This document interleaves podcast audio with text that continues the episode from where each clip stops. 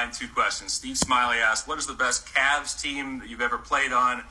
Were you confident you could beat the Bulls in the 91-92 uh, Eastern Conference Finals?" And then, if Brad Daugherty had not developed back problems and Harper had not have been traded, this is Carl Hughes' question. You think he could have made a better run at the Bulls? I think I hear in some of your answers. I think I, I, I know the answer to that. Yeah, I, I totally do. I think uh, you know hindsight's always twenty twenty, but you know, uh, you know, even the year Michael beat us, we were we, we were you know good enough to win it, and so we had some unfortunate injuries at the time, and you know we were good enough. And you know, to the question, yeah, we went into the Eastern Conference Finals, you know, legitimately thinking we had a chance to win, and and and so you know, every time we stepped, I think anybody that watched, and I think that's what endeared us to the Cavs fans so much. It, they really remember those series and how close they were and how, you know, what hard fought battles that they were. You know, I don't think we get a lot of respect nationally for what we were able to accomplish, but I think any of the teams that played against the Cavs back then, and particularly in the Eastern Conference, didn't didn't look forward to having to play against us because they knew how good we were. All right, let's move on to our loaded questions section, Mark. You ready? All right. You lose for a couple of these? All right. Mark, this is from George Mohan and Corey Marshall. Who's the greatest of all time, Michael Jordan or LeBron James? Yeah, you, you hear that question a lot. And, you know, my only experience, I actually played against one of them uh, in his prime. Uh, I've gotten to obviously watch LeBron, you know, play and what he's been accomplished. I think it's hard. Um, I think they're both both terrific, and I think they probably got people on both both sides of the coin. You know, in this argument, I I think it's really hard. I don't think they're the same kind of players. So to me, it's it's it's hard to compare. I think if you say, okay, you got to pick one guy that's going to get you a basket, that's going to win you a game. I think you said Michael Jordan.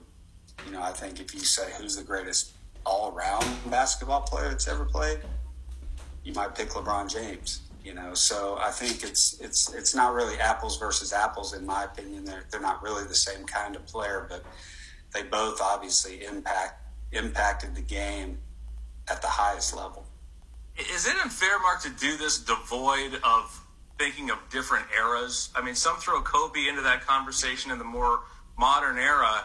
Yet those who are debating between Kobe, Michael, and LeBron seem to forget about Bill Russell, seem to forget about Wilt Chamberlain. I mean, is, isn't it is it fair to say who's the goat, who's the greatest, without considering what era in which they played? Yeah, I mean, in my own opinion, I think it's always kind of a silly, silly argument. Anyway, it's it's really hard to compare. I mean, if you want to get down to statistical things only, I mean, Bill Russell has the most rings, you know, and if it's about winning championships, then then he's got to be in the conversation. I mean, obviously the game's developed and changed. I mean, but in my opinion, I, I and I really believe this. I, I, think the great players, I think the guys that were you know the top of their game in any era could play in any other era. I just I think you learn to adapt. I think if you're that good and that talented, then you're going to be able to play in any era. Oscar Robertson, of course, Kareem also uh, been in that conversation. All right, you ready for loaded question number two? This one comes from Melissa Zundell. Mark, do you ever see yourself as a Cavs head coach in the future? well, I think uh, I think obviously my relationship with the Cavs and my love for the Cavaliers that would be like some kind of dream dream job kind of thing. But you know, obviously they the Cavs are situated with a with a pretty good coach right now, JB Bickerstaff, and he's doing a great job. And and they were actually, you know, starting to see some improvement before all this shutdown happened, and and I think they're doing a great job. But uh, you know, I do love to teach the game. Uh, you know, right now, honestly, I I would see my fit to be more of an assistant coach at at this moment in time. I, I love to get out on the court. I love to teach the game. I've had the opportunity over these last eight nine years to work with several teams as an assistant, and I've gotten to help work with guys like Kemba Walker and in, in uh, Charlotte and, and, Jeff Teague when I was in Atlanta, Mike Conley and Kyle Lowry with Memphis, and you know even last year with Jamal Murray. So that's what I really love to do is to help and teach, encourage, use my experiences uh, to help teach the game that I love to the next generation. And you've done so quite well, not only at the pro level, but also at the collegiate level as well. David Wilson asked this Love your work, Mark. One of my fond memories was watching a game when you played some really great basketball and sang the national anthem. That blew me away. Are you still singing? Uh, not singing much anymore. Uh, as I used to. I did. I, I, did enjoy singing. I grew up with my family singing in church, and and actually when I when I was in Cleveland playing, I sang with some guys at our church that I went to there, and, and uh, they let me sing the national anthem once. So, uh, but they only let me do it once. I wonder why. uh, Joyce Barrett asked this: How did you learn to split the double team? Uh, and I'll add to that: What went into the the pick and roll that you and Brad Daugherty? I mean that that was such a thing of beauty that we saw over and over, and something that we see so much in today's game. Obviously, the pick and roll is so huge and what so many teams do. What made you guys so special at that, Mark? I think it was just that uh, chemistry that Brad and I had. Uh, because the funny thing is, is I never ran a pick and roll in my life until I got to the NBA. We never used it in college when I played at Georgia Tech, and and uh, so it was just kind of a natural fit for me the way I was able to shoot the ball off the dribble, you know, and my ability to stretch the defense has really kind of opened things up. I think people talk about you know Stockton and Malone and their pick and roll, uh, but theirs was usually from the free throw line down. Uh, Brad and I really extended that and put a lot more pressure on on teams defensively because we were setting those screens out by the top by the uh, three point line. And so if they went underneath, I was able to shoot the three. If they double team me, I was able to kick it to Brad.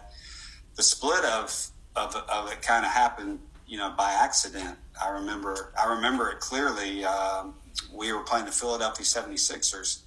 And back then, a lot of times you played back to back nights against the same team.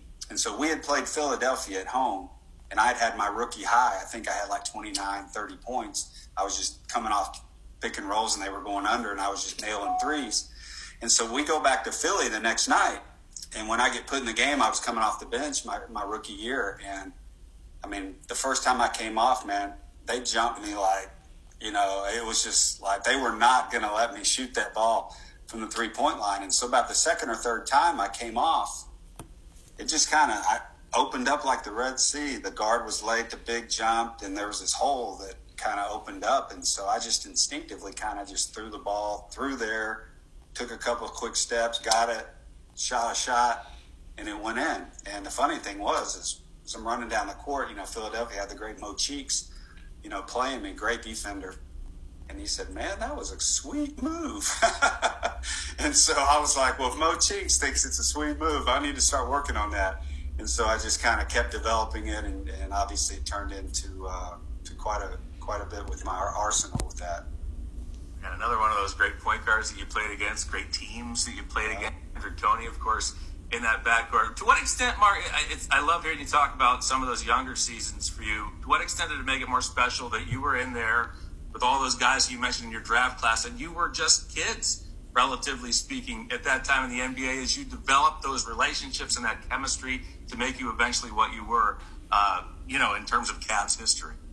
Well, you know, we like I said, we kind of got thrown to the wolves, so to speak. Uh, we had five rookies that first year, and you know, we all played significant minutes. Uh, and to the you know Lenny's credit to allow us to develop, and yet we were still able in the tough league that it was, we were able to win 31 games.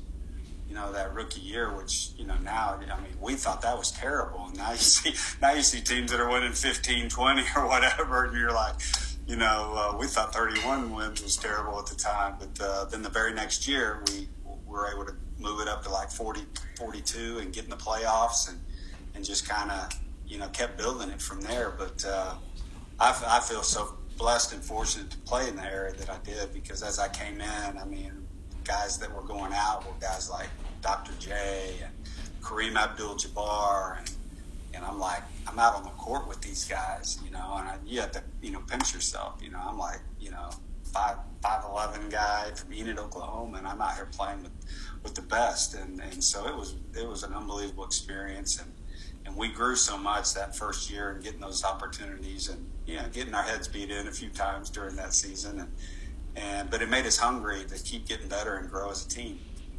Mark, you mentioned Lenny, and, and it, boy, was it nice to see him this season too. Be able to come back to Rocket Mortgage Fieldhouse and see you guys and to see all of you interact.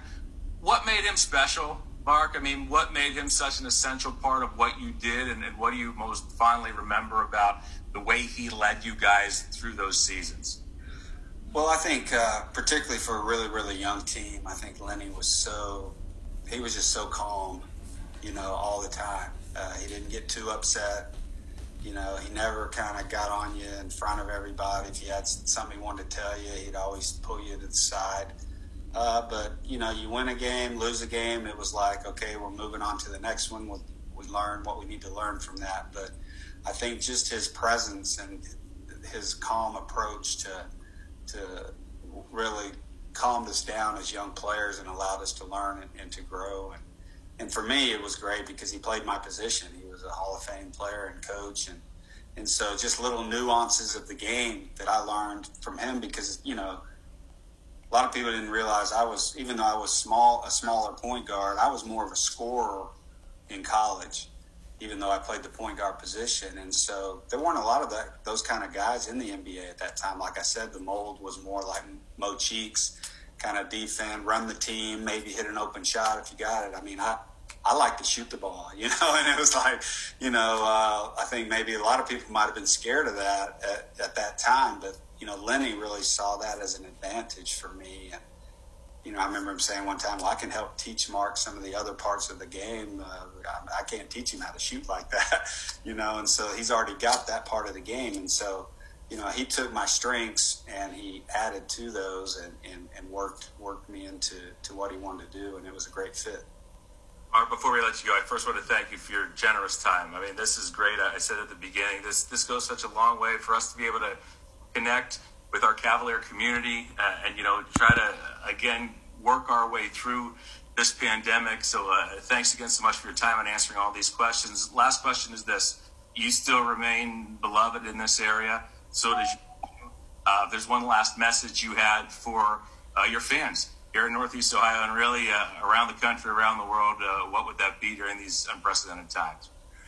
Well, I think, uh, like you said, they are unprecedented times. We're facing something as a nation, you know, uh, that we've never faced faced before. Uh, you know, to all kind of be told to stay in our homes for a certain period of time. We're we're not built for that. We're not used to that. I know people are itching to get out. Uh, I would just encourage everybody to, as we start to go back to, to work, to go back to the normal things of life, continue to be careful, continue to be, you know, care about others as well as yourself as we go through this process uh, to make sure that we're, we're all healthy and working together to try to get past this and get back to what we all love to do. So, um, I love uh, the city of Cleveland and the people of Cleveland. I wish everybody the best there. I always love it when I can come back. I, hopefully this thing opens up and so I can come back up and watch another Cavs game along with everybody else. So appreciate you having me on and uh, look forward to doing it again sometime. Mark, it's been fantastic. Thanks so much. Always great catching up. Always great to see you doing well. To everybody else, we're going to stay so long. Stay healthy, stay safe, as Mark said, and hopefully we'll connect together.